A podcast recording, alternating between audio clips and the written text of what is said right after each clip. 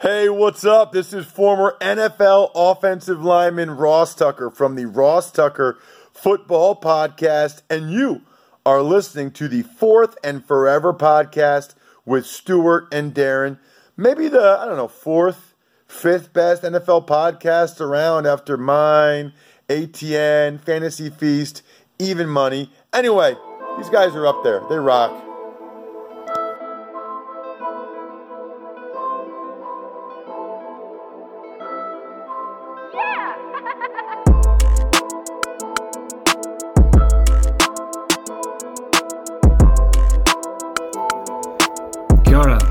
Like, and welcome into the Fourth and Forever podcast.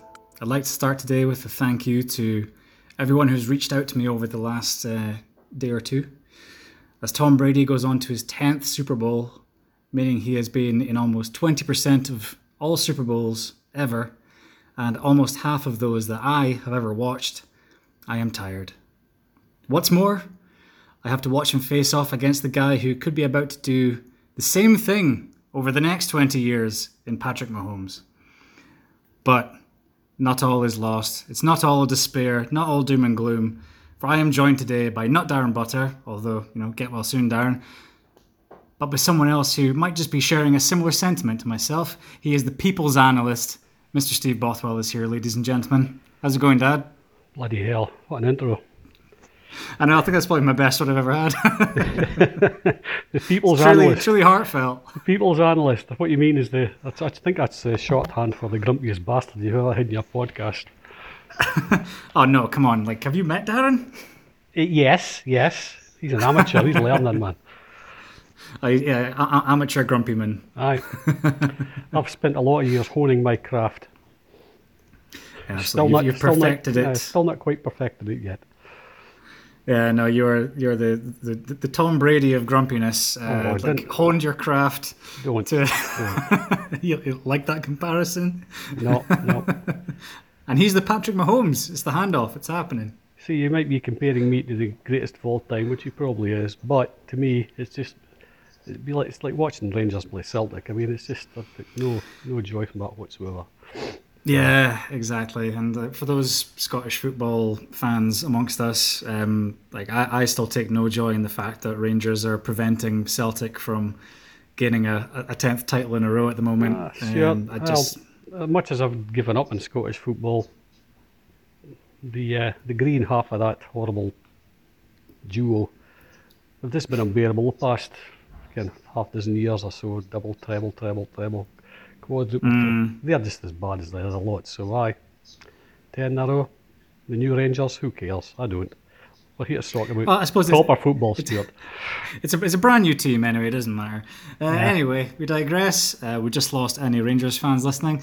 Doesn't matter. Also, probably lost any Celtic fans. Don't really mind either. No, it's fine. care. But um, so uh, we just had uh, Championship Sunday, or as it is in New Zealand, Championship Monday, and we had the Tampa Bay Buccaneers taking on the Green Bay Packers in the first game, and the Buffalo Bills went down to Kansas City.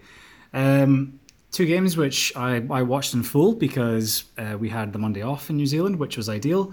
Also got the Monday off for the Super Bowl for Waitangi Day. It's great. So uh, anyone who's listening is in the Wellington area, please do hit me up. We're happy to entertain over the course of the game. Um, but uh, the games that just happened. First of all, like let's just go chronologically. Tampa Bay versus Green Bay, very close game, went right down to the wire but um, ultimately Green Bay just couldn't make the most off of three Tom Brady interceptions, uh, and on two of those drives they just went for minus five yards. Um, just really couldn't make the most of it when they actually got the opportunities. Uh, Buccaneers pass rush went totally off in this one, so embarrassing the likes of Billy Turnstile, excuse me, Turner, uh, as our boy Shaq Barrett tallied three sacks and Jason Pierre-Paul got two. Devin White had 15 tackles through the course of this game to totally stuff the run game up the middle. Uh, the defense also forced two fumbles and knocked Aaron Jones out of the game, which probably proved quite crucial. Um, Packers pass rush just wasn't getting there most of the time. Um, the one pass rush which really affected Brady on a pick was when Darnell Savage actually came on the safety blitz.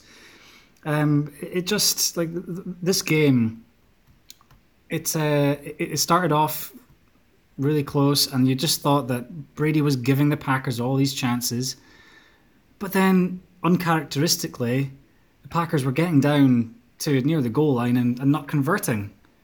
And um, through the course of the first, like for, for the entire regular season, there were something like twenty four or twenty five with uh, uh, goal to go situations and scoring. Um, and it just uh, didn't didn't materialize in this. It was Davante Adams drops. It was Aaron Rodgers uh, not running when he could. It just just did not pan out for the Packers. Yeah, it was a strange one for me, but you've got to take into account as well. It's strange season it's been. I'll, I'll, Yeah. I've got something in my head here, so I'll just I'll just uh, You go for it. out here. The Packers have got the sorry, the Buccaneers have got to the got to the big one, but you know they've been very lucky. I'm, I'm going along with this lucky thing first. If you just think Yeah. about it, they've, they've, they've done well enough to make the playoffs. They've, they've probably they played well enough to make the playoffs, the wild card. But then they get to play one of the worst playoff contenders I've seen in the past 20, 30 years in Washington. And even then, Mm-hmm. Washington with a backup quarterback. And Taylor then- Heinicke, yeah. yeah, and then they go on and they get the Saints. Who they've With nailing played Drew twice, Brees, who yeah. can only play through the regular season. Yeah, Yeah, agreed. with, with, with a, a banged up Drew Brees, you could barely throw it further than I can. And they get past that. Okay, I'll, I'll give them their, their due for, for beating the Packers. But they wouldn't have beaten the Packers if there was a crowd at Lambeau Field. Mm. They wouldn't have. And I that's mean, like the, the, whole the, thing the, about this the crowd strange that were there. Home field advantage, nothing. There's no home field advantage, and that's that's a big factor this year. And that's why the, I think that's why the Bucks are actually uh, in the final. I wouldn't put it all down so. to, to Brady. It's not one man doesn't make a team. It goes a long way to help it. No, They're a pretty decent team there together. The, the defense, they're a very good run defense. Uh, Devin White, what a what a player. Um, but, absolutely. But uh, Vita Vea coming back in as well in this game. Yeah. Uh, he might not have shown up too much on the stat sheet, but he was really he was plugging up holes. But he was actually really effective on passing downs. yeah, He was the guy who was really you know causing some disruption and then allowing the likes of Shaq Barrett and JPP to get up in there. So, Yeah, I think. I mean, the, the pass rush. You can always uh, call plays to negate the pass rush. You know, your usual uh, screens and dump offs, and but Green Bay's style of play just it's predicated upon Aaron Jones running the ball. And as you say, they, they took him out, and it's always going to be difficult to run the ball against that uh, that D of uh, Tampa. But as I said, I didn't watch the game. There's too much shit going on here, and you know, once we get the, the playoffs and championship games, they stick them on at the back end of the evening uh, for our for timings here, so it just gets a bit difficult. But uh, Mm. Apparently, Lafleur chose to kick a field goal with about two and a half minutes remaining. yeah. I just think, And like you dumb. just you just I mean like it was you The- could the- see his reasoning behind it. yeah, in a numbers game. He's like, well, we've got down here.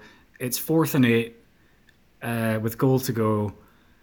Um, we need to score twice anyway, effectively. So why not take the field goal now and then try to get the ball back? But he's forgetting that he's up against a guy who's done this time and time again yeah, in, in Tom Brady, and he's on a on a team that has some, some good playmakers. And recently, whenever they've needed to make a play, they've gone and made it. And I thought one of the one of the key plays that they had throughout the course of the entire game was that one right before the end of the second quarter, where um, basically uh, Rodgers gets the ball, like they just don't manage to do anything with it. Uh, then Buccaneers get the ball, drive a little bit, and then just a like a forty-yard dime to uh, Scotty Miller with about three seconds left to go, just absolutely making a mockery of uh, Kevin King, who should not have been anywhere near Scotty Miller on that pass. Like, like Kevin King's a more longer, rangy sort of corner. He's not fast, and you're putting him on a deep threat speedster like Scotty Miller. Brady would have seen that and instantly just thought, "Well, this is this is it. This is a touchdown." Ah, but Like, I mean- we- we're not, we're not even playing for the field goal anymore. Just yeah. Well, if you put a guy like that, a cornerback like that in the field, you obviously have to play zone. Well, the end zone.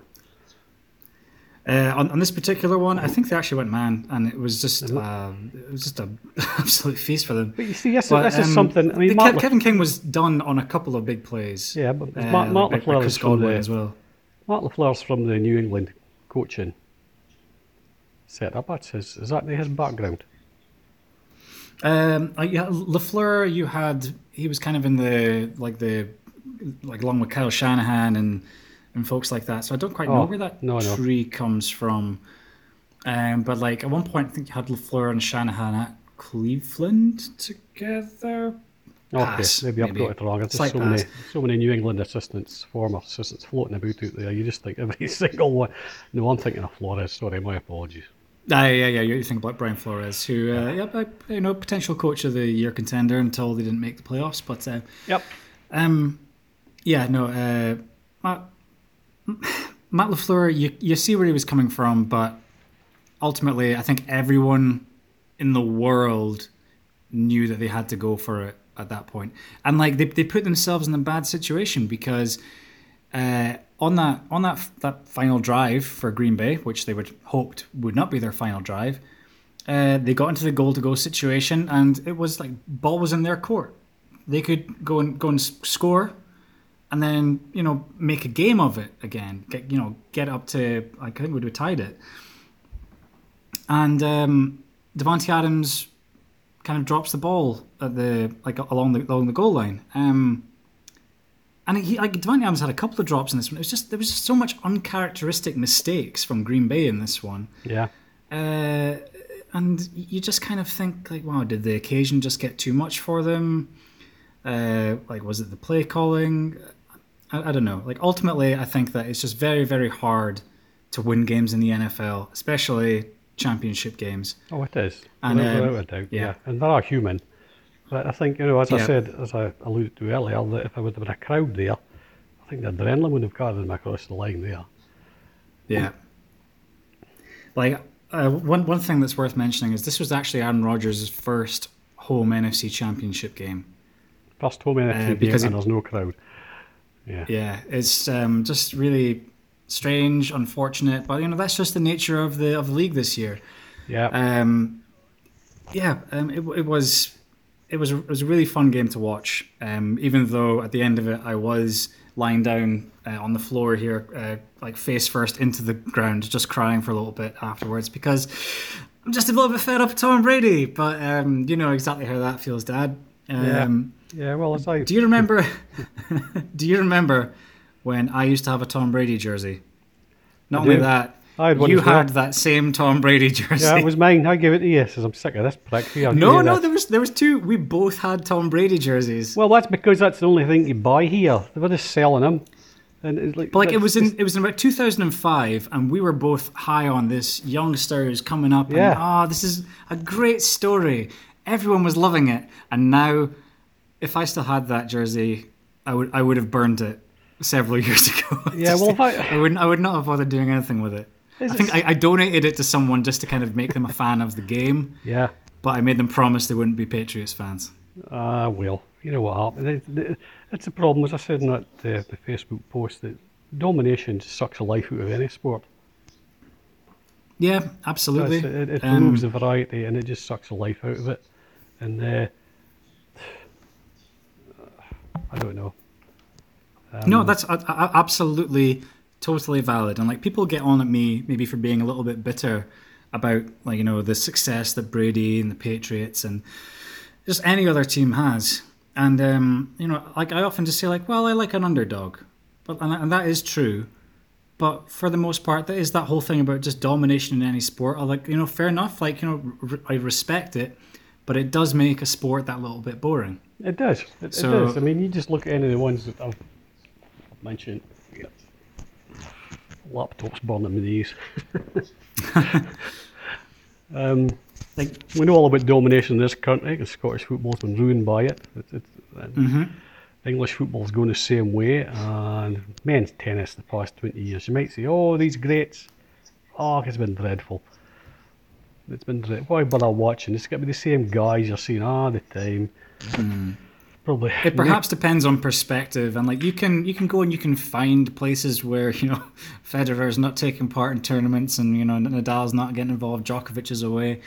Um, but in, in like I've managed to sort of find beauty in some sports, uh, in spite of who's winning it all the time. Um, I think Formula One's a, a, a key one for me. I don't want to make this a Formula One podcast, No, but no. like in, in my flat, um, uh, Megan, my, my partner, for, for those who aren't aware, um, she's big into American, sorry, not American football, but into Formula One, and you know, we watch as a flat, and she kind of got me into the individual stories, and we watched the Drive to Survive series, and I kind of felt way more invested in just the individuals, and whenever they do something great, and then I I got really involved in the George Russell story, like from last season.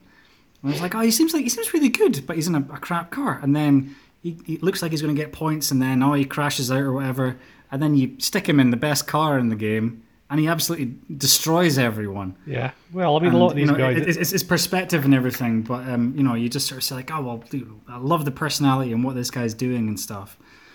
But um, well, I do, I do like watching the it's, occasional never- it's, it's designed to stop this Yeah. rather than just saying, you know, teams like Mercedes, well, you have the most money, away you go. Yeah. But Stuart, Um, I mean, the yeah. NFL is actually supposed to be set up to stop this sort of thing happening. Hmm.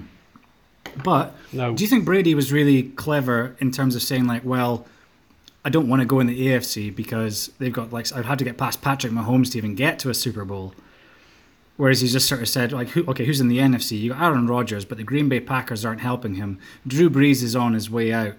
Um, the like the closest contender you've got is Buffalo, and no one really thought Buffalo would be that good this year. So Brady's maybe just so sorry, that's in the, the, yeah, the AFC side of things. Yeah. Well, on the NFC side of things, you got the Saints, Packers.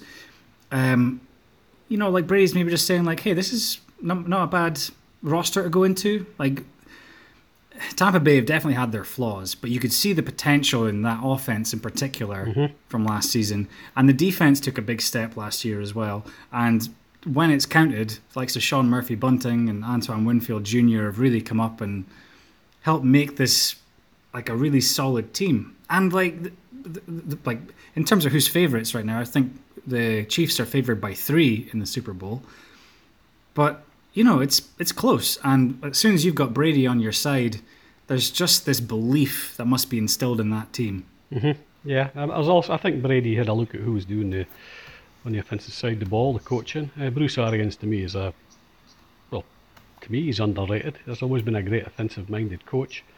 I would say he's probably in the top top three in the AFC, maybe or top three in the NFL.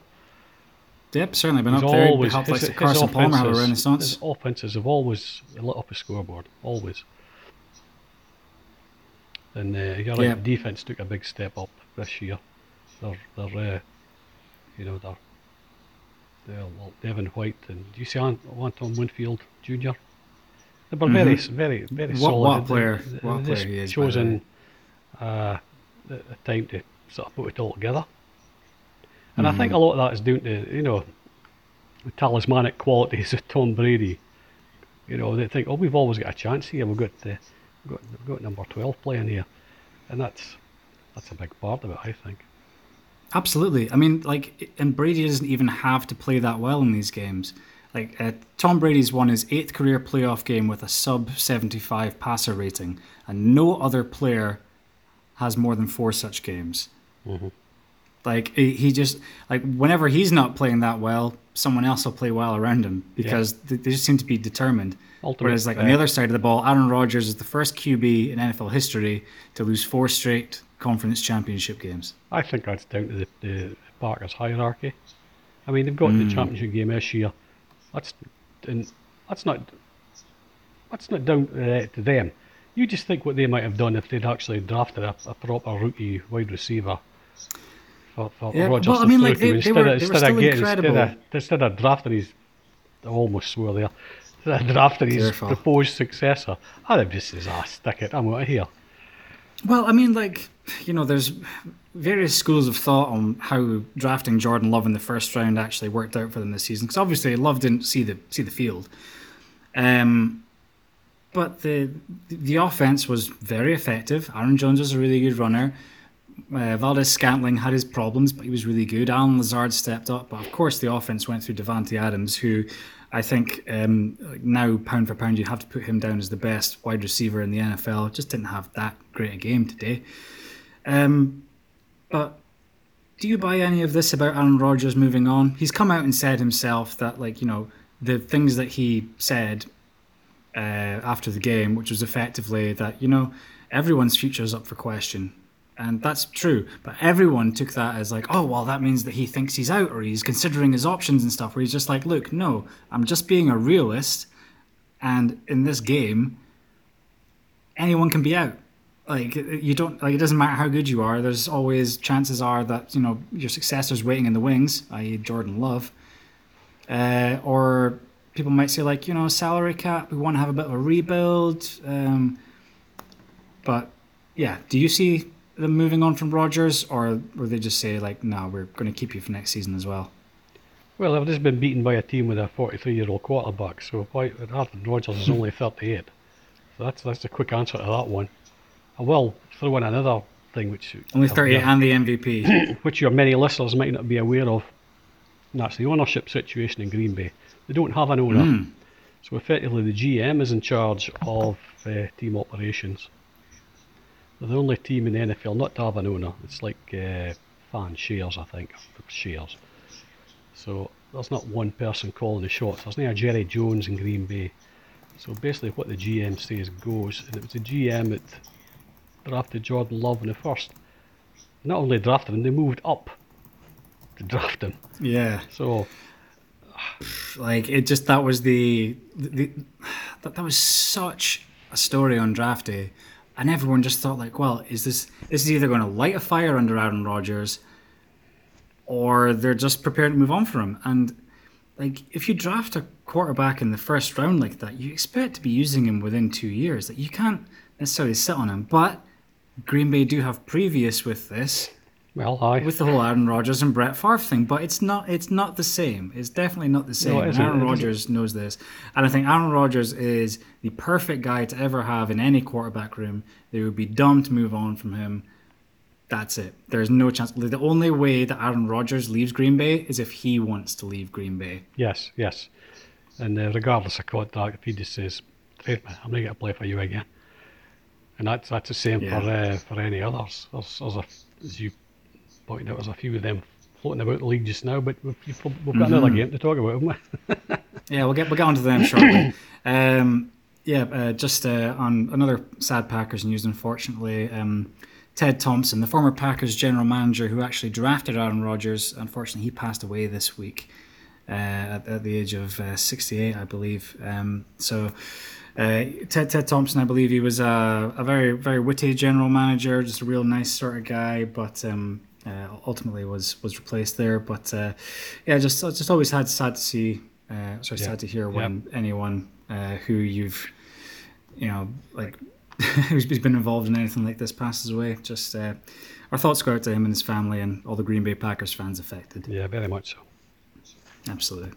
Anyway, uh, moving on to the other game that happened over the weekend and the Buffalo Bills at the Kansas City Chiefs. Oh, actually, sorry, I didn't even mention the score in, in the other game. The Buccaneers did win 31 to 26. Spoiler alert. Um, Buffalo Bills at Kansas City Chiefs. So I'll just say right off the bat in this one, uh, Kansas City Chiefs won 38 24, but uh, it didn't feel anything like as close as that. Uh, after the Bills went ahead 9 0 in the first five minutes due to a muff punt by Mecole Hardman, how many people in the world do you think, and I'm asking you this, Dad, uh, oh well, sorry, how many people in the world do you think thought, oh well, it's the Bills' game to lose now?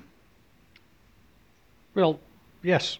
ah, I mean, if you just cast your mind back last year, I think the Texans had a 25 point lead. Mm hmm. Exactly. It still got home. Exactly. So that's because well, they lost. If, you, if you were to give me a, if you were to give me an answer in numbers, uh, the answer, whatever it is, is also the answer to the question: How many idiots were watching this game? Because the Chiefs just seem to thrive on going behind and in the end, it wasn't even much of a contest in this one. Uh, Travis Kelce and Tyreek Hill were absolutely unstoppable.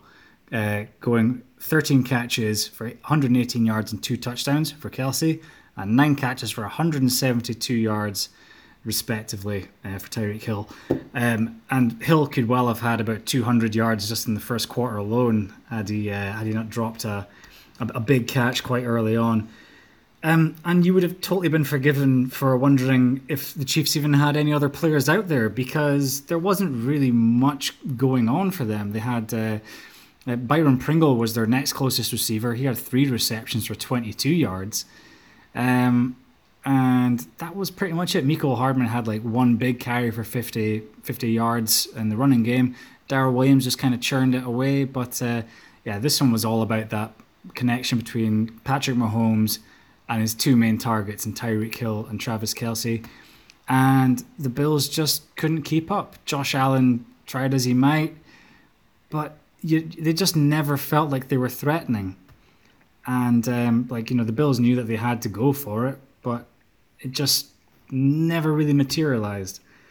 But um, just to show how much this means to some of these players, Cole Beasley played this game and uh, actually most of the playoffs, I believe uh, on a broken leg, and he was still the Bills' leading receiver in this game. So that just goes to show just how much this game means to these players.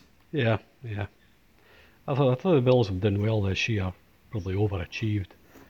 Uh, mm. Josh Allen is, to me, is a real deal, but he still doesn't have enough weapons in offense, as far as I'm concerned. Um, I think he needs more support in the running game. Yeah, uh, yeah, yeah, and maybe yeah. another receiver because all they do is key and Stefon Diggs, and mainly that's that's seventy five percent of it gone. On the defensive side of the ball, they're just not. I think they, they got good depth at wide yeah. receiver, but they could do with like another big target. I'd yeah. like see them get another big guy. Yeah, they haven't. The pass rushes are pretty anemic. Uh, they don't get enough pressure up the middle area. Oliver hasn't stepped up as as hoped, and their no, uh, absolutely their, their secondary isn't as strong as you would like for a, a contender. So they've still got work yeah. to do, but I think overall the the makeup of the team is quite young, so they seem to be making the right moves, and they've got that uh, key part in place in, in Josh Allen. So I uh, look to the Bills to sort of be back there again quite soon. I think it all depends. Yeah. They've got moves to make. Um, it's yeah, I think very it's, it's incredible. Yeah, I think uh, Sean McDermott has done a great job as as a, as a, coach of the Bills. I think he's managed to get the most out of a, a, a, pretty good unit, but he's actually managed to you know piece a team together that works with his system. They've got good good depth at wide receiver. Uh, with Cole Beasley, Smoke Brown, Gabriel yeah. Davis has shown up a little bit as well, but yeah, like I say, that running game just hasn't really done it so so well. Offensive line has stepped up, but uh, like you say, the the defense just leaves a lot to be desired. You've got Jordan Poyer is an absolute baller back there at safety. Micah Hyde's still pretty good. Uh, and you've got Jerry Hughes there. And I think Leslie Frazier's managed to, you know, make the most out of what he's got there. But um, ultimately, they couldn't stop the Chiefs. But then again, who can stop the Chiefs? That's a question that no one really knows the answer to. We'll maybe ask a little bit about that after this when we talk about a the Super Bowl matchup really briefly and how we do think they might match up. But um, yeah, um, another masterclass from Mahomes in this one, right? Do you say so? yeah, I, I, I do. It's um, he, just he just moves so much differently to, to anyone else at the moment. Um, I, I still can't help but really appreciate him at this point. Um, he, he, just he's just so incredible. Um, although of course he does have all the all the pieces around him, which does help a lot. He's the one putting it out there and making these crazy little flip plays and yeah. being creative and sucking players in, and also putting the hearts in the mouths of many Kansas City fans as he goes for for runs for first downs and doesn't slide and takes hits. Like, after that concussion from last last week, like I would have thought they would have just said like, "Look, Patrick, don't scramble. Just do not do it. We don't yeah. we don't care what else is happening here because even if we don't make this Super Bowl, we don't want you to be totally ruined by some freak injury. What that's that's that's part of the game as well, and they've they've got a great player there and uh, great players in Kelce and and Hill, but they've been lucky with injuries. In the past three That's seasons, Mahomes staying, is staying healthy. yeah. This season he's less than a quarter out because of that concussion, and it happened at the right time. In fact, it happened at the start of the game.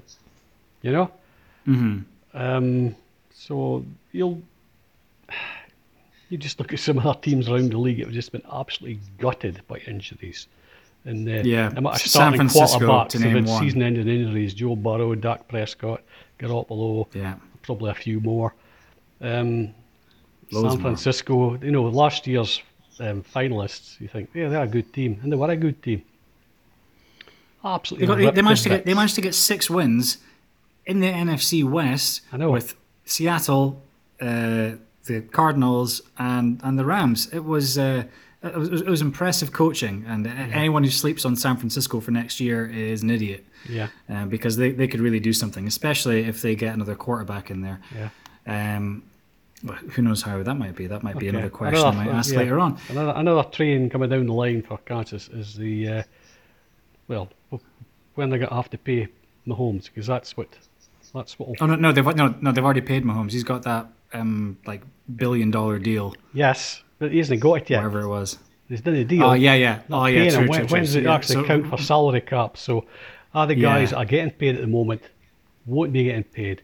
You know, like a Frank Mm-hmm. Jones and Tyreek Hill will be looking for his money, and Travis Kelce will be looking for his money, and are these Mm-hmm. Are the big guys? They'll be looking for their dosh, and they won't Yeah. be get, they won't be getting it because they won't be able for to play them. See, this, I it's remember still a- this, having this discussion about Russell Wilson a few years back. Mm. You know, Mm-hmm. win a Super Bowl, uh, go back to it again. They should have won a second one. Mm. I was expecting him to be the next dominant player in the NFL. For some reason, it didn't happen, and it's probably the salary cap.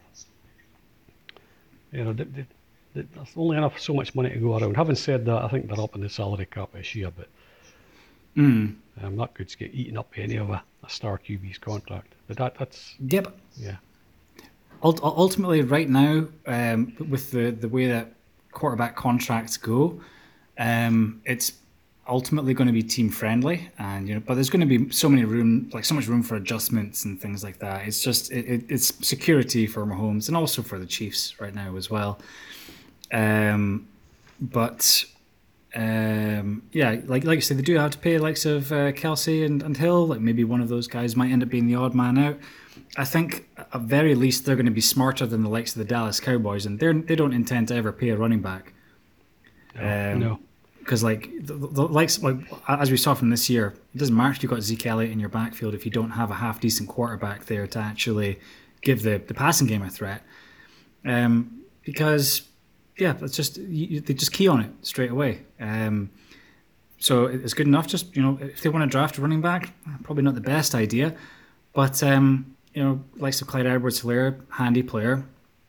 Um, but yeah, like I think the Chiefs are going to manage to hold on to most of their weapons. The fact they managed to pay both Mahomes and Chris Jones, I'm not necessarily sure how that is going to work in terms of how they're going to work with the cap. But I reckon they are going to be pretty top heavy in terms of who their main skill players are.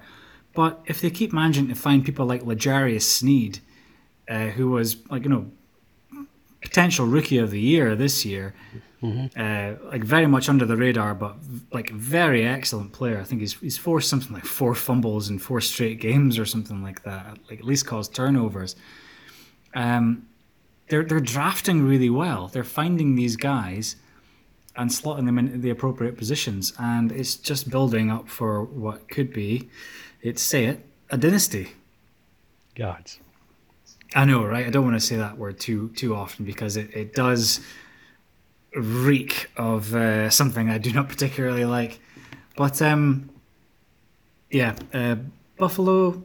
No, a question for you about Buffalo Bills. Josh Allen, does he get Patrick Mahomes money? I'm not asking does he deserve it. I'm asking does he get it. that is a good question. But if you didn't ask me, ask his agent. Um, it'll be up to negotiation. Um, I reckon it's going to be close. He's probably going to be about the 40, 40 well, million dollar season I don't. mark. Uh, well, I, I, think there's got to be a negotiation here. If he'd uh, if he'd been to three championship games and won a Super Bowl, Yeah, maybe he would get Mahomes money, but he, he hasn't. He's been to one championship game, and he hasn't won Mm-hmm. a Super Bowl. So there's got to be a little drop off there, I think. Okay. okay. Unless he's got the best agent in the world. like I'm not. I, I certainly don't think he's anywhere in the ballpark of the, the skill level of Patrick Mahomes, um, but he's he's got he's got some intangibles, and uh, this season he has played like an MVP cal- like candidate. It's and like quarterbacks like that, they just they get locked up, and these days they get locked up for a lot of money. Yeah, Uh, Dak yeah. Prescott's going to come off of a. A, a, a horrendously busted leg, and he's going to get forty million dollars either off of the Cowboys or off of someone else. somebody it's else. just just just a fact of the matter now. Yeah. Oh, well, I mean, if, that's it. if you want a franchise QB, you've got to pay for him, and, and that's as simple Mm-hmm. as that. I mean, a proven, proven franchise, you can try and build it through the draft, but it might take him three years to, to, to get there. It's taking Josh Allen three years to get there.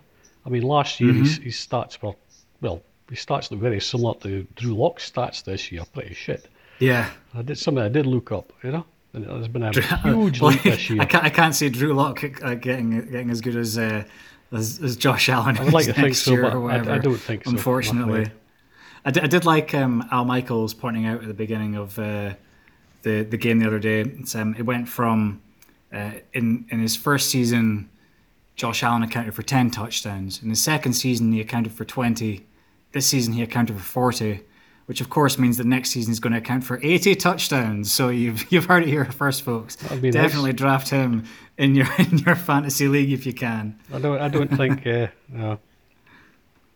I think that's going to happen. May- Maybe not quite one for the for the analytics heads there, It's but not- and not- also by the yeah. way, uh, that Al Michaels, Tony Romo again smashed out of the park. Really, really great uh, listening to those guys. It's a uh, gift. chew the fat know, over that game. The, the play-by-play, just just do what he does. Do the play-by-play. And Romo's analysis has always been spot on. He's been a great find for the broadcast booth.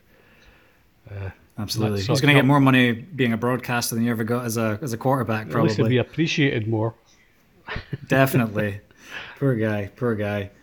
Anyway, now that we've talked about it, uh, we know that the Super Bowl 55 in Tampa Bay is going to be contended between the Tampa Bay Buccaneers and the Kansas City Chiefs.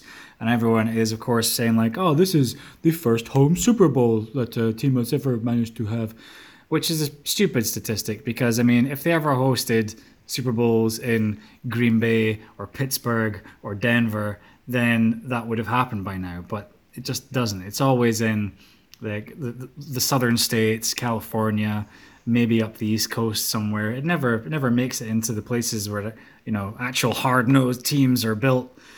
But um, disregarding all of that, what do you make of the actual matchup then, Dad? Tampa Bay versus Kansas City. Well, I think Kansas has got a the floor with them. You think so? Yeah. Although, I mean, they've got, uh, they've got a very good run run defense, Tampa, but uh, Kansas City don't have to. Chiefs don't have to run it. as, Yeah. you, as you said, the Bills knew they were going to throw it to Kelce and Hill. It didn't make a blind bit of difference. Yeah. So what I mean, you do, like what, what, the- what Mahomes does, as you mentioned, you'll hold on to the ball for five seconds. Not two and a half. You'll hold on to it for five seconds. And no matter how good a cornerback you are, you're not going to cover a, a top class wide receiver or tight end for five seconds, or four seconds for that matter. It's not going to happen. Yeah, especially if that wide receiver is Tyreek Hill, uh, or or that cornerback is Travis Kelce. I mean, I think like look for a Travis Kelce to be covered by Devin White a lot in this one. But the thing is, Devin White isn't that great in pass coverage. I don't think. So that that's where I'd, I'd be a little bit you know c- concerned. Uh, he's he's more of a he's more of a rusher and a run defense sort of guy. Um, but, but like he does have speed, so maybe they will try and put him on Travis Kelce. But Oh. like Kelce's a mismatch for anyone, and they just don't really seem to have someone who I think would be able to keep up with him unless they pull up uh, Whitehead from the safety spot. It's the closest thing they're going to get. I uh, I think that th- those safeties for Tampa are, are going to be exploited uh, on, on anything deep. Like Sean Murphy Bunting and uh, uh, Carlton Davis, the third at corner, have, have been better recently. Um, but yeah, if, if they manage to get deep, Tyreek Hill, you know, Demarcus Robinson's got a shot there. And then, of course, Travis Kelce is just going to make up any space that that is, um, you know, vacated by the fact that these guys are, are moving. It just if you if you take Tyreek Hill deep, you take Travis Kelce in underneath, boom, Yeah, you're going to get yeah. one of them. Yeah, if you if you, you, you two ways of playing Tyreek Hill, you give him that cushion at the line. You don't let him get past you, but then they can just throw underneath, so it may be a ten yard pickup every time they go. Yeah, Uh, the way the key to this is probably the pass rush, uh, the, the, the Buccaneers pass rush. You just Got Absolutely. to, you just got to get on to Mahomes' tail and try not to give him any time to throw, and you just go Yeah. for him.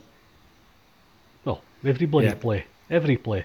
like absolutely, and something which is definitely a key factor in this matchup is is the offensive line for Kansas City, which is uh, missing uh, some of their, their key guys, and they've just lost Mitchell Schwartz. Sorry, they just lost uh, Eric Fisher, their left tackle, uh, who's been you know like been playing pretty well this season actually. Uh, he he like busted his ACL in that uh, third or fourth quarter of the, the last game.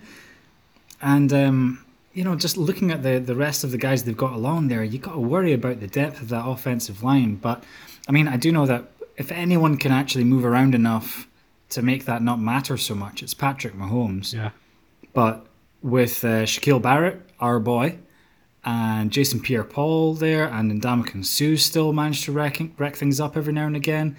Uh, Vita Vea is going to be there pushing up front. Yeah. That is the, the key matchup in, in this one here. Like, think if, so. if if they manage to get in Patrick Mahomes' face in this one, and it wouldn't surprise me if they did, then that's going to be advantage Bucks. But I think that Andy Reid's going to know this, and he's going to look to like and just take take the short stuff for a while, see how that offensive line's holding up, and uh, and then just you know pick them apart if they need to, uh, before just saying like right okay we'll use the use the fullback the running back to. To, to block whoever's coming through, buy Mahomes an extra second, and that's an extra second that Tyreek Hill can use to to go deep and uh, just blast past uh, the likes of Edwards there. Um, of course, it's never as simple as that, but uh, it's it's certainly a very key matchup to watch. Yeah, yeah. I think on, on the other side of things, the ma- the matchups to watch is on the, the wide receivers versus those cornerbacks. So you got uh, Chris Godwin, who had a, a great game last week uh, after a, a couple of drops. He's had a few problems with drops over over the last few weeks, but uh, you know that he's still totally worth it in the passing game. Mike Evans, uh, still a like great jump ball specialist. Um, uh, they're going to be going up against Bashaud Breeland, Ch- Charvarius Ward, and L'Jarius Sneed is there as well. And but the, the the key man through all of this, and he's been the key man through the entirety of the postseason, is Tyrann Mathieu. That guy is just absolutely everywhere in that defensive backfield. Yep. He is just tearing up. He's just finding himself up there making big hits, forcing fumbles, causing interceptions, sacks, you name it. He's involved in it. It's um, he's he's just been an, an incredible contributor. Yeah, it's like all the his, all his football experience is just sort of solidified at, at this one moment in time. He, he just uh, he's got a football brain. He, sees, he sees these things happening. He sees them materialise, and that, that's that's the way. If you had played sport any particular level, not I'm not saying I have, but you see things happening in, in, in slow motion. Yeah, You know, it, it, it's, it's, it all seems easy. It all comes easy to you. And that's what the great players in any sport, that's, that's, that's how, how they, they get to that level. They yeah, just, uh, exactly. You just you, you process things at a different speed. yes, yes. It- It's, Um, well, it's, it's like it's like upgrading your computer. It just handles things better. Yes, aye. Yeah, so, yeah. Yeah. It, it's it's, I it's think- going to be interesting, but, uh, yeah, of course, the, Mm-hmm. the, the Buccaneers have got Tom Brady, so I think a lot of this is Yeah. going to be down to the, the, how they call it, how they call the game. I think um well like I I would also be very keen to see what's going to happen with the matchup through the middle there because uh, the Buccaneers on their their offensive line obviously Ali Marpet is really good. Tristan Wirfs has been an excellent addition as a first round pick. But then between those two guys, you've got Jensen and Stinnie. Stinnie only started his first game the other week, really, and he's not been fantastic.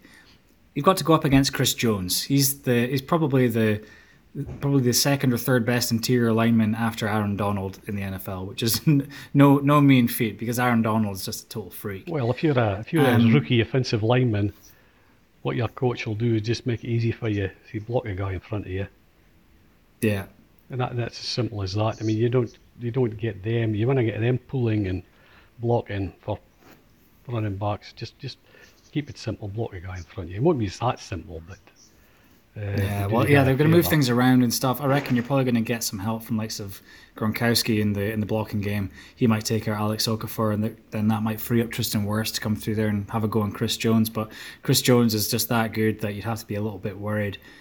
Um, now, is Leonard Fournette an X factor in this, or or, or, or are we just being uh, being told that maybe he might actually be not too bad in this? Well, there's two, there's two, which which Leonard Fournette? There's two Leonard Fournette, Stuart. There is indeed. There's probably like three or four. He's multiple personalities. Yeah, yeah. It could be the one that uh, averages something like two yards a carry, or it could be the one that averages six yards a carry.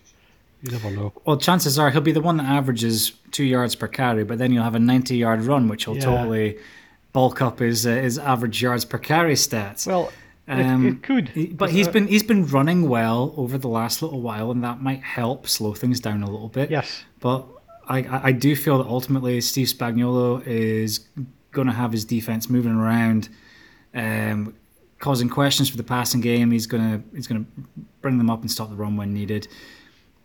Spagnuolo just knows what's what's going on. He's not got the the greatest uh, like you know lineup going around, but um, it's, it's guys that can all show up in individual games. Yeah. Like Frank Clark is just a forgotten man on that defensive line. They, they paid a lot of money for him. Um, he's not been fantastic, but we know fine well that on, on on any given game he can come in there and he can cause some havoc. Yeah, well, I mean, that's just something that doesn't always come up in the stats. You know, how, how much of a nuisance you make of yourself. Mm-hmm. That, that, that isn't a stat. Makes a nuisance of himself. N- nuisance. Well, Well, actually, if Dad, I you're- just if bought you're, um, PFF Elite, and I'm pretty sure that nuisance is a statistic they have in there. if you've got the full attention of the, the, the lineman opposite you and you're getting him, you're driving him back, you're moving him out of the way and running plays, you're driving him back on the pass plays. Um, you, you, you, you tie up players, you make way for the, the, the edge rushers and the, the blitzers. These are all factors as far as I'm concerned. They never get the they never get the headlines. The way that, Yeah. that, that um, the sacks get the headlines has, always annoyed me. You know, I think things like pressures and hurries, that's a more important stat, you know. Absolutely, and I think the likes of uh, PFF are really doing a very good job at beginning to quantify those things, and um, maybe they will start, you know, being being taken a little bit more seriously. Like people will will realize that these guys, you know, they, they, they they cause these pressures, they cause things to happen. They get within a certain distance of a quarterback, and it causes them to have to move a certain way or something. That's Yeah. that is affecting the game. Yeah, ah, you, you, you get the pressure, quarterback pulls the ball down, runs another way to get to the guy that's there second or third, and he gets the glory. Yeah, something Yep. wrong there. Something wrong. yeah, exactly. Like if you're if you have a like uh, a defensive end coming in right in front of the, the quarterback, and he might he might see what's going on there, which is usually why you stick the, the really good guy around the around the blind side, and then that's that's how you try and defend it. Which is always like, oh well, you've got to have a good blind side offensive tackle.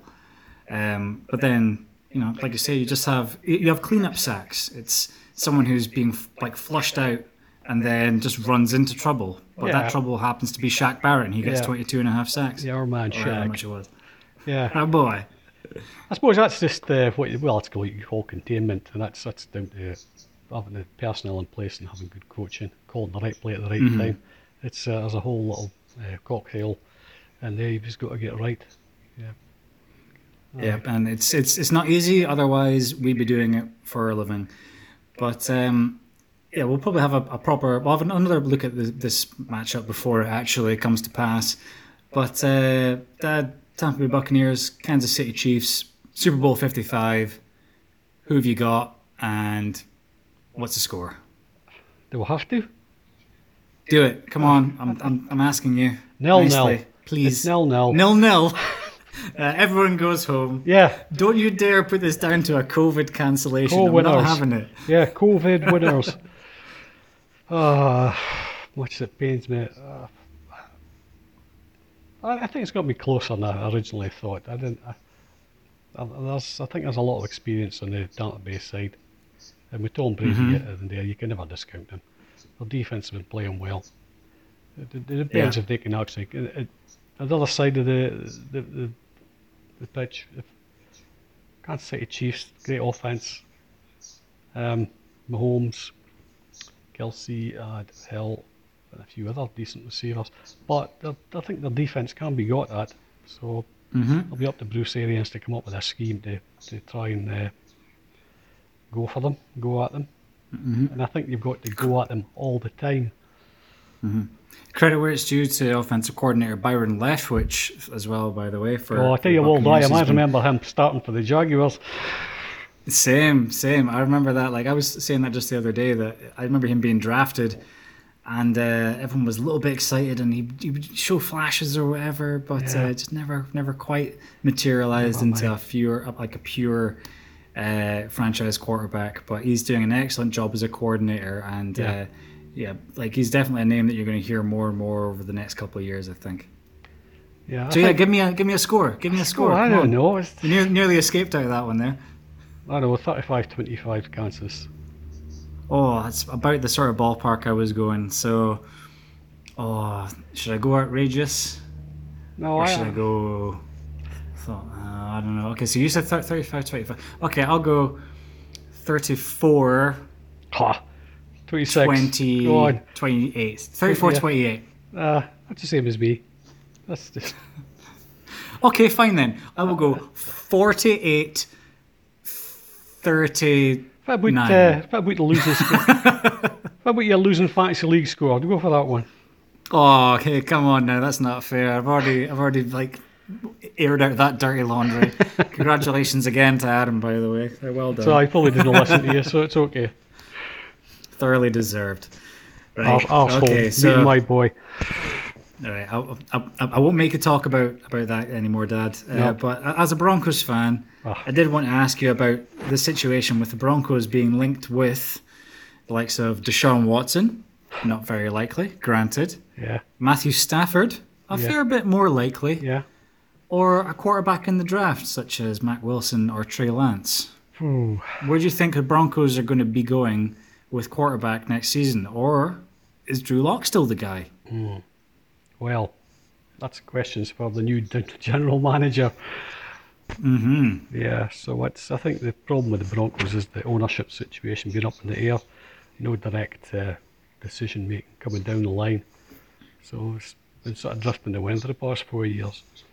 Regards Yeah. the quarterback situation, I don't know. You think there's times you watch Drew Lock and he does some really good stuff and he's certainly improved from last season, but this season's been so stop start. It's it's too few and far between. So it's really um, like, yeah. You think I think Broncos fans are holding on to that game they had against the Texans, but the Texans were not a good defense. I'm not. I don't want to talk about the Texans. The Texans just. Well, that was that was the Texans who went to the bloody playoffs. But Texans. I'll get. I'll speak about the Broncos quarterback situation. Um, I don't think we've got a realistic chance of getting Deshaun Watson. No, I don't think we've got the draft capital for it. We'd have to give up too uh, much. Yeah, and that, although I think he would immediately make the Broncos a contender.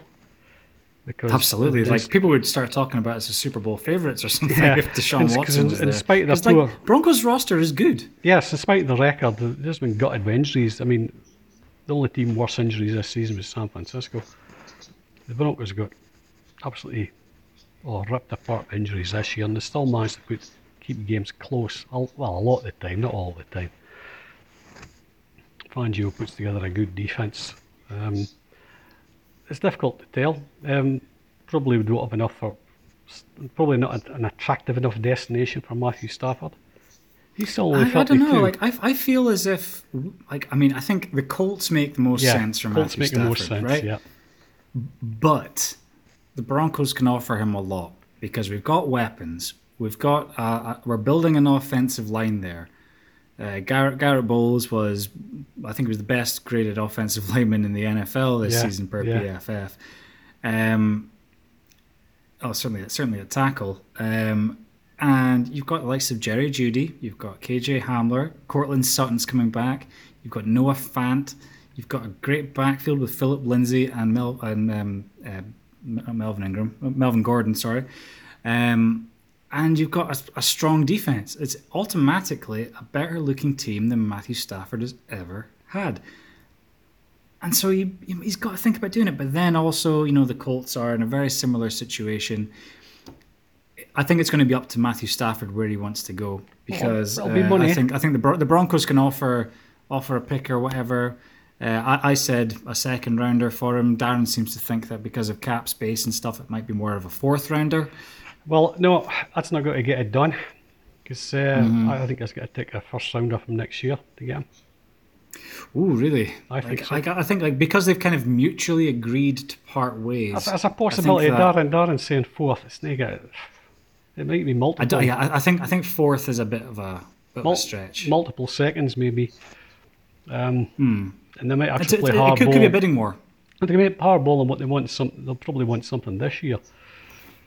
But like D- Detroit probably won't make him go to somewhere he doesn't want to go. So I, I I do think that out of respect, they're going to say to Stafford like, okay, the difference between putting you to here or putting you to there Yeah, is nominal. What would you prefer? And then he'll say Colts, and then then they go for it.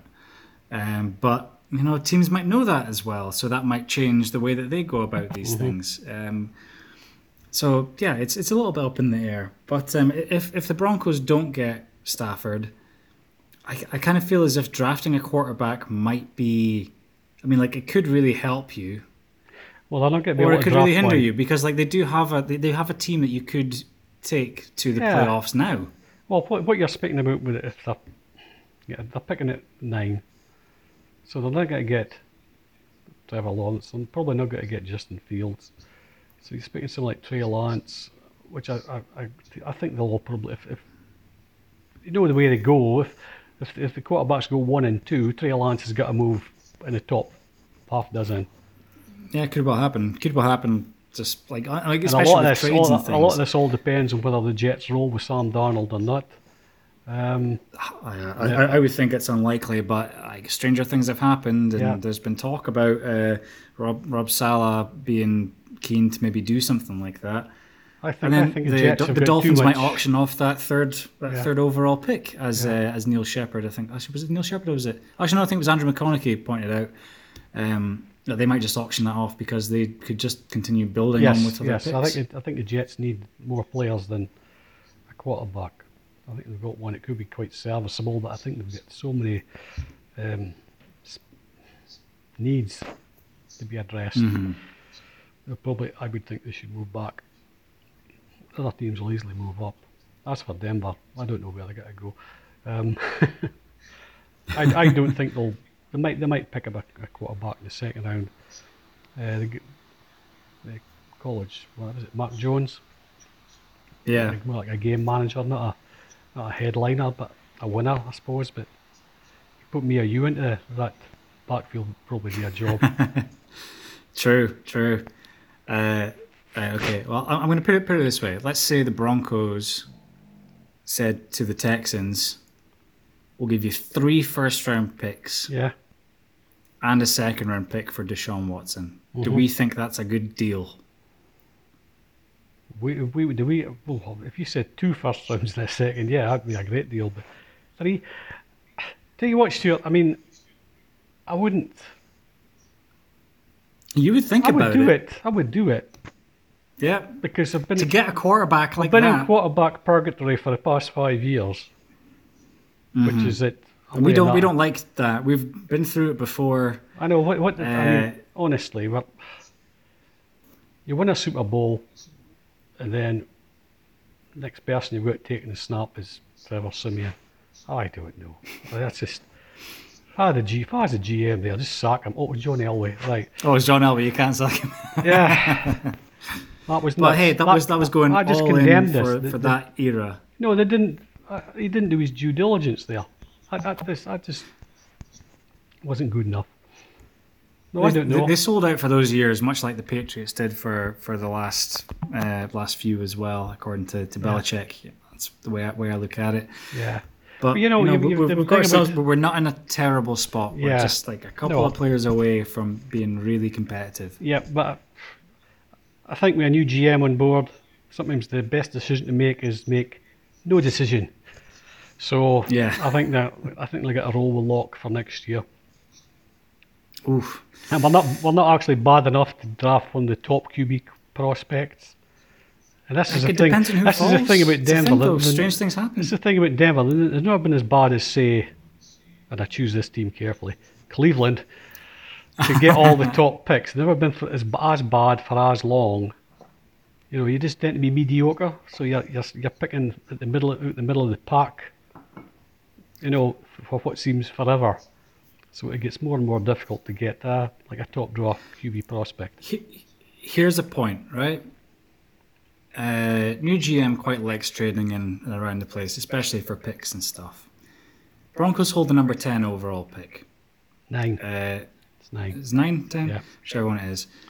And the Dolphins hold the number three overall pick, and they, they probably won't be taking a, a quarterback. So you know, they, they, they, they want a wide receiver. They want a Ja'Marr Chase. They want a Devonta Smith. Would the Broncos be able to trade to trade up to get whoever else is available there if the quarterback that they want is at three? Do they do it? Depends they pull the trigger and say like this year's first, second, and next year's first or something. So I, I don't like really trading seconds and thirds because that's where you get the best value in the draft, as far as I'm concerned. Mm-hmm. Yep, And think usually is. Historically, that's that's where you get your. Yeah, the, the first round's where the you know the the landmark, the the, the banner players. Mhm. But a lot of times these guys flame out. Yeah. Personally, I don't like the idea of trading for someone who's not a proven commodity in the NFL. Indeed. Um, That's un- why they unless say, like, like, is this guy's the next nailed-on stud? It's, mean, it's three- really, to really me, difficult three- to quantify. Yeah, three first round picks for Deshaun Watson. That, that, that's not too much big a price to pay, far as I'm concerned, because a proven commodity. And, and Mm-hmm. we've seen how difficult it is, and you should look around the league and see how difficult it is to get a. It's so hard to get a, franchise a- a great quarterback, and that is what Deshaun Watson is. He is a, Yeah. a, a top top three quarterback at least in the NFL right now. Yeah, playing on the worst, worst, I don't know, worst run team I've seen in years. I just, Yeah, it just, it just absolutely staggers me. Is that, is that you another podcast on, on Houston Texans? Oh, that like the Houston Texans are, top uh, to are- are bottom, this year's New York Giants. Like we just can't help but talk about them. They're just fascinating. Dysfunction. And I'm, I'm, cer- I'm certain that we will have. yeah, there's going to be a dedicated pod for them. I'm Yeah. fairly certain of it. Um, yeah, absolutely. Uh, just looking at the time, so yeah, we've been going for for about an hour. Um, we could. Uh, right now, like one thing we were considering toying with the idea of here was um, the end of season awards. Uh, I would just be keen to hear what, what your ones are, Dad. I think maybe I'll, I'll save uh, uh, some of my picks uh, for actually no whatever we'll just talk about the ones that we've like sort of listed down and anything any other thoughts that you've got and darren can always contribute later on because he will have uh, a whole bunch of cleveland players in his probably so Yeah, there's none of them spring to So- mind, I'm afraid. Right, we'll, we'll, Yeah. we'll go through it. You've got, uh, here we go. Alex Smith, comeback player of the year. Alex Smith. Well, it couldn't it be anybody be. else. But I just wish he would retire. oh just because you're Oh, every time, him, every or- time he's, you know, when the protection breaks down, come in for him. I'm going, oh no, no, no, no. And then the pan up till you see his wife and his kids up in the stands, and I'm going, oh shit, no. That's that's the media Pack it in. you, You could don't- that for any I know, yeah, but what he's been through, he doesn't need the money. Just Alex, just stop it. Just stop it. Just, just now, give him a break. You're a He- good like, guy. But he's Just he's it. still like he's bringing teams to the playoffs who have no business of being there. Um, and like like the like the Washington football team are, you know, they're progressing. There's like some actual clear signs of progress there. I think. Yeah, I think they're a good coach. They've still Um, got a shit owner, but they've got a good coach.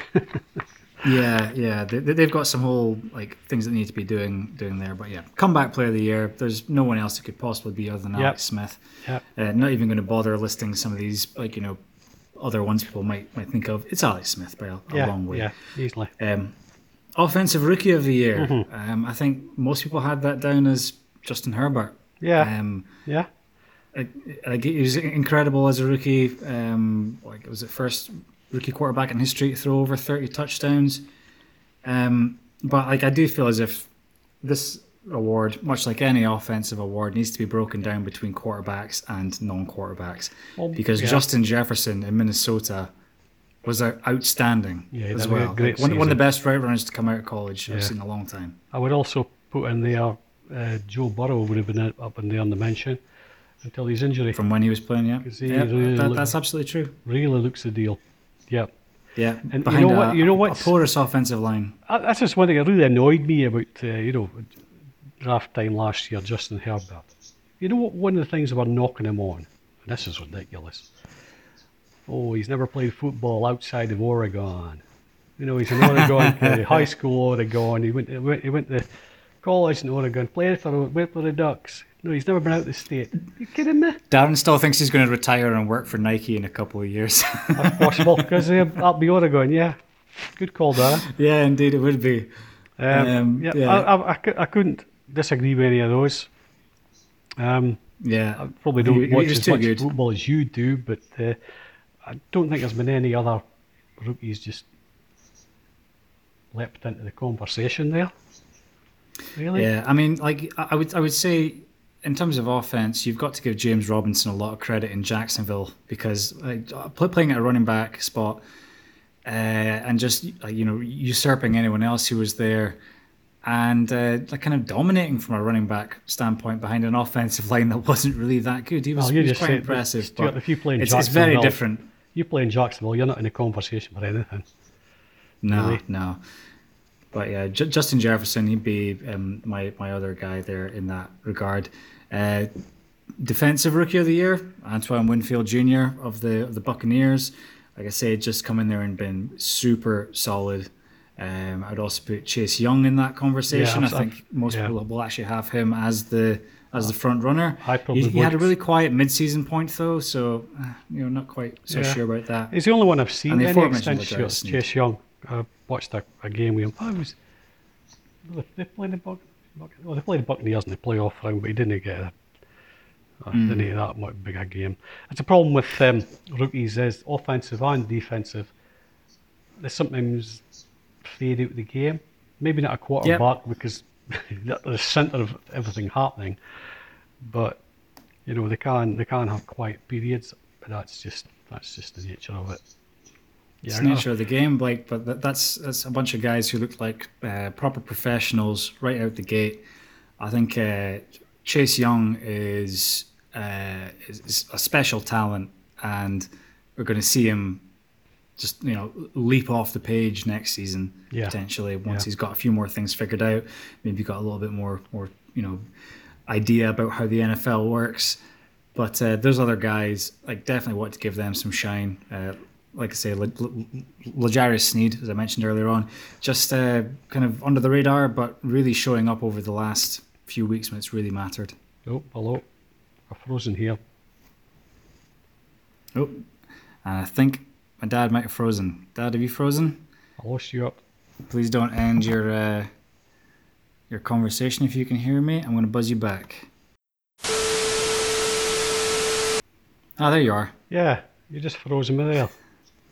Yeah, likewise. um, but yeah, uh, moving on. I uh, don't necessarily like. Did you did you pause your recording or anything? By the way, Dad, you all good? Oh, no, it going. Uh, it's still going. Good, Yeah. good, good, good. Yeah. So, uh, quick ones here then. Offensive Player of the Year. Um, Derrick Henry, like still bucking the trend for running backs. Yeah. Uh, like just consistently smashing over folks. yeah, love watching him. Yeah, he, he just like the, the the stiff arms from hell that Oh, you just put on players week me. in week out. It's one of those things. That it just it gets your your blood pumping See, when you see that's, it that's one thing I ever see. A a stiff arm, you know, when you catch it, the, the face mask. Mhm. If you were a defensive side of the ball, that'd be called every time. Oh yeah, yeah. Like, you, you can't grab it. You can push at it. You just Okay, can't grab it and hold it. haul it down. That's the Uh, thing. hands to face. Illegal hands to face unless your name's Derrick. yeah, exactly. That's fine. Um, I also had uh, Patrick Mahomes in there, so Yeah, spoiler yeah, alert yeah. for who I reckon I'm going to have in as the actual. MVP. He gets everything else. Move on. Yeah, exactly. Adams, so that's fine. yeah. But um, and then from the wide receiving standpoint, Davante Adams just been lights out. He had he had like a touchdown in something like ten straight games, Yeah. and he's, he was just like uncoverable at points. Yeah, until, until actually Miles. Yeah. then he drops it. Oh, harsh. Defensive Player of the Year, uh, Aaron Donald slash T.J. Watt. Aaron Donald. I've seen like, You, him a you couple got to give it to. Aaron Donald. That's Yeah. it. So like that's, that's kind of the whole thing about. Yeah, I mean, I also feel as if I should have a non QB MVP award, but then apparently that should also be called the Aaron Donald Award. So we should probably just have a non QB MVP who's not named Aaron Donald Award because he's just there every year. He's been this ridiculous monster Well, here's this. making a mess of offensive linemen. If you look, you look at uh, in- many, a lot of the time your uh, your, your sack leaders, you know, they're all outside linebackers, edge rushers. He's a defensive end. He, he gets a, Defensive he- tackle, he's interior. He, ah, he's, well, they only play a three man front, so yeah, he just uh, he gets it from that position. I, I think it's just amazing. It's stupid. he's amazing. It's, it, never seen anyone do what Aaron Donald does, and he does it so well, so consistently. There's just never been a player like him. I mean, I, I, I really as. enjoyed. Must have been one of the playoff games, watching the Rams. The Rams defense, I just love watching. I thought they were brilliant. Pity their offense is so shit. but, uh, yeah, yeah. They got some work to do on that side of the ball, I think. yeah, yeah. Uh, Coach of the Year. Uh, I've got a couple of nominees for you. Obviously, Kevin Stefanski Yeah. up there getting the Browns to the playoffs. Sean McDermott Mm-hmm. taking the Bills all the way to the championship game. And uh, although they didn't make the playoffs, I still thought that Brian Flores did an amazing job with the Miami Dolphins. They maybe threw it away in the last game, but wow, to even be in the conversation there, they're really doing something, especially on defense. yeah, I, I would go with Flores because it, it's a rebuild. What he did mm-hmm. in the tail end of last season, I was impressed with. You know, getting him competitive, and, and yeah, they have been competitive this year. And that's just a, a rebuild that he's been in charge of from, from the ground up. Yeah, it's, it's been quite impressive. Yeah. Whether Yeah. they're going to go and do anything with that, Next season, you know, he's got them back to relevance. You know, they they can compete now. So that's that, Yeah. to me, that's that's that's better coaching rather than just getting a good team and winning a few games here and there, maybe winning a championship. That to me is not a great coaching. Getting a really Yeah. shit team and marking it into a pretty good team. That's coaching. yeah, like he's he's done done a really good job on, on that. Side you know, doing doing a really good job with uh, not the greatest of players and the backups and you know, loads of things like that. Yeah, I'll go. I'll go with a blind Flores, Flores there. Yeah. Uh, I I would, I would find I'd be hard pressed to disagree with you. Although um, I do think that Kevin Stefanski and Sean McDermott both did fantastic jobs. Yes, I agree. with I, I, I'd probably lean I'd probably lean to to Stefanski just um, you know given you know the, the the nature of the Browns really. yeah, Um, yeah. So but, I yeah, saw that. Brian I mean, Flores. I could I could not argue with Flores. give give give Stefanski and McDermott both awards for having to coach in Buffalo and Cleveland. Yeah, fair enough. Brian Flores just kicking back with uh, a caipirinha or something like Yeah. that on Miami Beach, Oh, doing all right. Oh wait, he's probably having to stay at home. Anyway, moment of the year. Now, I had a couple here, right? Tom Brady forgetting about a down against the Bears, Yeah, saw that. thinking he had another another down still to go. Yeah, The, the, the fingers up. Yeah, yeah. It was memed all over the place. Fantastic. Uh, on a more serious note, the Washington football team changing the name, you know, starting to change the culture around there. That was like really, you know, good to see.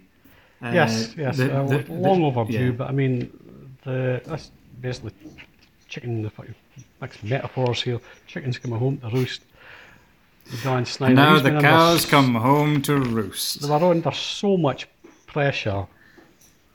I mean, some people might not like this. Oh, it's this woke generation. No, they've been treating people like shit. It's as simple as that. Yeah, And exactly. In, in, and internally, within the organization, it was an awful, awful, toxic uh, environment. as well as having a name change, which just basically glorified Well, you, you, you think, oh, it's an old ideal. If, if there's only Native Americans out there, or First Nationals, as they call them in, the, the, in Canada, and you are offended by the term Redskins, well, that should be enough of a reason to stop calling it. We are Scottish.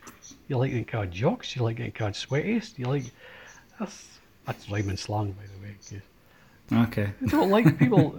It, it, you know when it's a disparaging term. You know when it's not used as a, you know, you guys are great. It's just It's not. It's not necessary. it's, It's, not it's necessary. dated, it is. and it is needed to move on. It is dated, and they need to move on. And it should have done it years ago. Yeah. Uh, here's hoping they can move on, change of ownership, wipe the slate, move on. Yeah, What if, exactly. but what are they going to be called? You could have another little competition for your, your listeners. That one. What are the, what is their team's name going to be? Oh well, I've we, got we were still hoping for the Washington Monuments, but uh, The what- remains to be seen. Washington insurrectionists. That would be. Yeah. uh, exactly. Um, speaking of moving on, uh, the Hail Murray was also an incredible moment for this season. Uh, well, there, there was a whole bunch of actual football like moments there, but my my personal favorite, and it's on a negative point, but like I uh, really had so much respect for Kendall Hinton going out there and just giving it a go at quarterback for the Broncos after like they just had no one they could play and due to COVID regulations, Kendall a- Hinton just a- came in and just gave it his best. absolute farcical situation. You know, Yeah. they went in and they, they all had all these rule changes to, you know, in the name of player safety.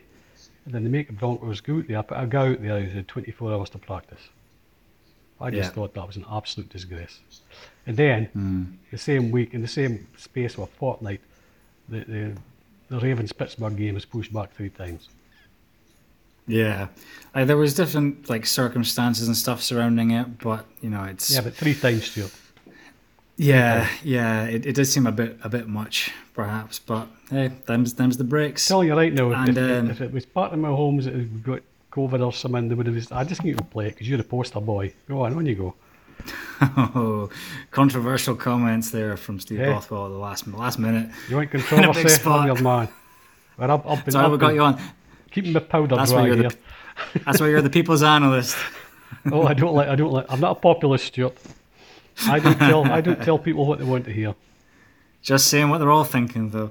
Um, and I think just to round things off, MVP.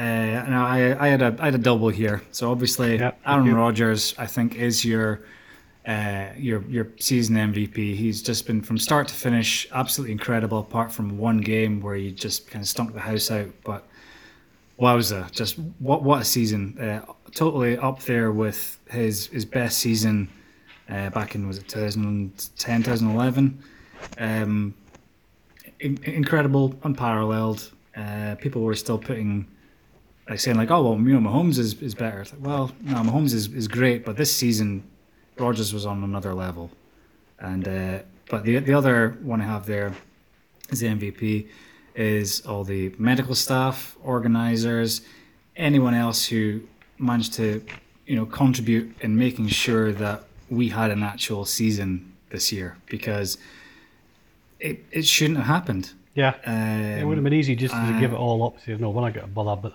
there's a lot of money in the line, Stuart. So it's, it's money. It was risky. There's you- you- health you- aspects yeah. involved in it, but it's it's been done with like a relatively low amount of impact on the players and their their families. And like Mm-hmm. you know those who didn't want to take part, they were given the option to opt out earlier on, like before the season. Like you know the, the NFL did their best to you know continue with life as it should be, and actually, you know, accommodate the things that they need to do for the for the virus, which is, uh, uh, you know, like it, was effectively probably handled better than it was in any other sporting league that I can think of uh, Yeah, off the top of my think- head. Maybe that's maybe that's a bit of bias. Um, but No, I- like, I think you're right. very good job. I think you're right because if you look at the mess that the, what's happened in Scotland and the football in England. The football in England, they've, they put them in a bubble and they've even they've actually told them to stop celebrating goals now. Mm. Just It's it's, say, well, just, it's so bother? tough to Why bother do playing? anything like that. You know, you're a, you're playing together. Ah, I'm not even going to go there. Yeah. give it to them. Yeah, yeah. Yeah. Anyways, I mean, I MVPs. so. if so you get if you get the Super Bowl, you shouldn't get one. You, could, you know, that's a, that is your MVP trophy. So Mahomes you get enough. don't get it. Aaron, um, I've got Aaron Donald a bit of mention there as well because I think if you got some decent teams and your play drags them to another level, well, that, Mm-hmm. that should be factored in, I think, but never, almost never is. That's what Yeah, well, Rodgers drags Green Bay up another level, and Aaron Donald certainly keeps uh, the Rams competitive. But, uh, He absolutely does. Uh, Yeah. Obviously, like it's, it's some of the work that he does that allows like so Jalen Ramsey and uh, Demarius Williams to do do their thing. And uh, yeah, that was it. I think that's a pretty good uh, point to sort of finish off on. And uh, I, I- just want to mention right now, by the way, it is my mother, Helen Bothwell's birthday today, and uh, she's just been shown on the screen. Uh, I, I just just want to wish you a very happy birthday, Mum. Uh, I, I will talk to you personally after we finish recording, which will be very very shortly. yes, Okay. okay. All right, then, guys. Um, Dad, thanks thanks you very much for uh, for stepping in at short notice for for Darren, who's uh, currently suffering with uh, some some health issues. Uh, I hope to have him back soon enough. But as as ever, Dad, uh, absolute Yeah. pleasure having your your insight into this, Yeah. and your thoughts and feelings, and it's a it's a, a, a nice refreshing change up for everyone. Yeah, you wouldn't want to do it every week, so. Huh? I know, right? I, I don't I don't want to do it with Darren every week, so still, still Well, do either way. I think I know what's causing Darren's migraines. It's that, it's that wallpaper behind you, buddy. It's just Hey, you leave this wallpaper that's alone. It's wild. right. That's just wild, man. give him my give Excellent. him my regards and uh, everybody there. Yeah, all Will the do. best. Excellent. All right. Well, uh, thank you very much to everyone for listening, and uh, we should hopefully be back with uh, another episode or two before the Super Bowl. Um, but uh, yeah, just enjoy the hype, and um, we'll speak to you all later. Have a good one. Bye. Goodbye. Bye.